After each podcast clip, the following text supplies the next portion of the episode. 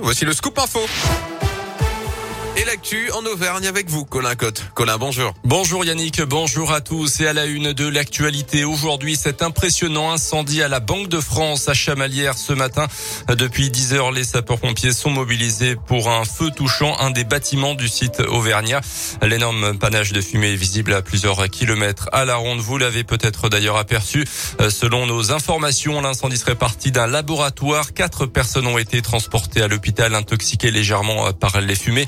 Le boulevard du Clos est bouclé en ce moment par euh, les forces de l'ordre. Soyez prudents si vous arrivez dans le secteur. La préfecture appelle les habitants du secteur à rester confinés et à ne pas ouvrir les fenêtres compte tenu des fumées.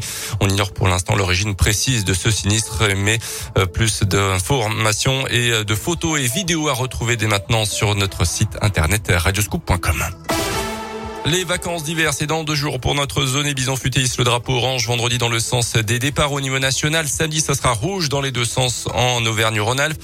Euh, tous les signaux sont en revanche au vert pour les stations de ski du Sancy. Les vacances de Noël avaient déjà été très bonnes grâce à de fortes chutes de neige qui avaient permis une ouverture précoce.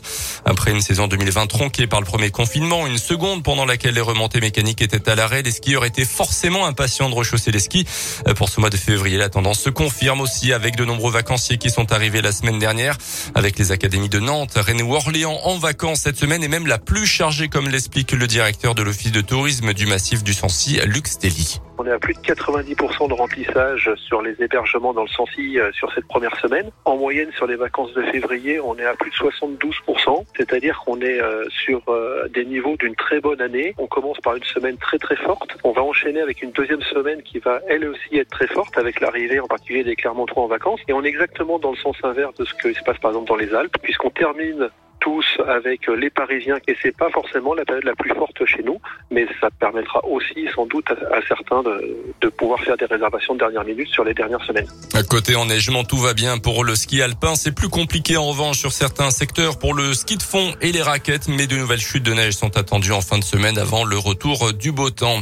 Il y a maintenant urgence à donner à dès à présent message d'alerte lancé hier par l'établissement français du sang. Les réserves sont de 70 000 poches de sang en France quand il en faudrait 100 000 au moins. Pour la première fois de son histoire, l'établissement français du son a donc émis un bulletin d'urgence vital. Le stock de produits sanguins est en dessous du seuil de sécurité et cela depuis désormais plusieurs jours. On termine avec les Jeux Olympiques d'hiver à Pékin avec la sixième médaille pour la France au JO ce matin en argent pour Chloé Trespech en snowboard cross.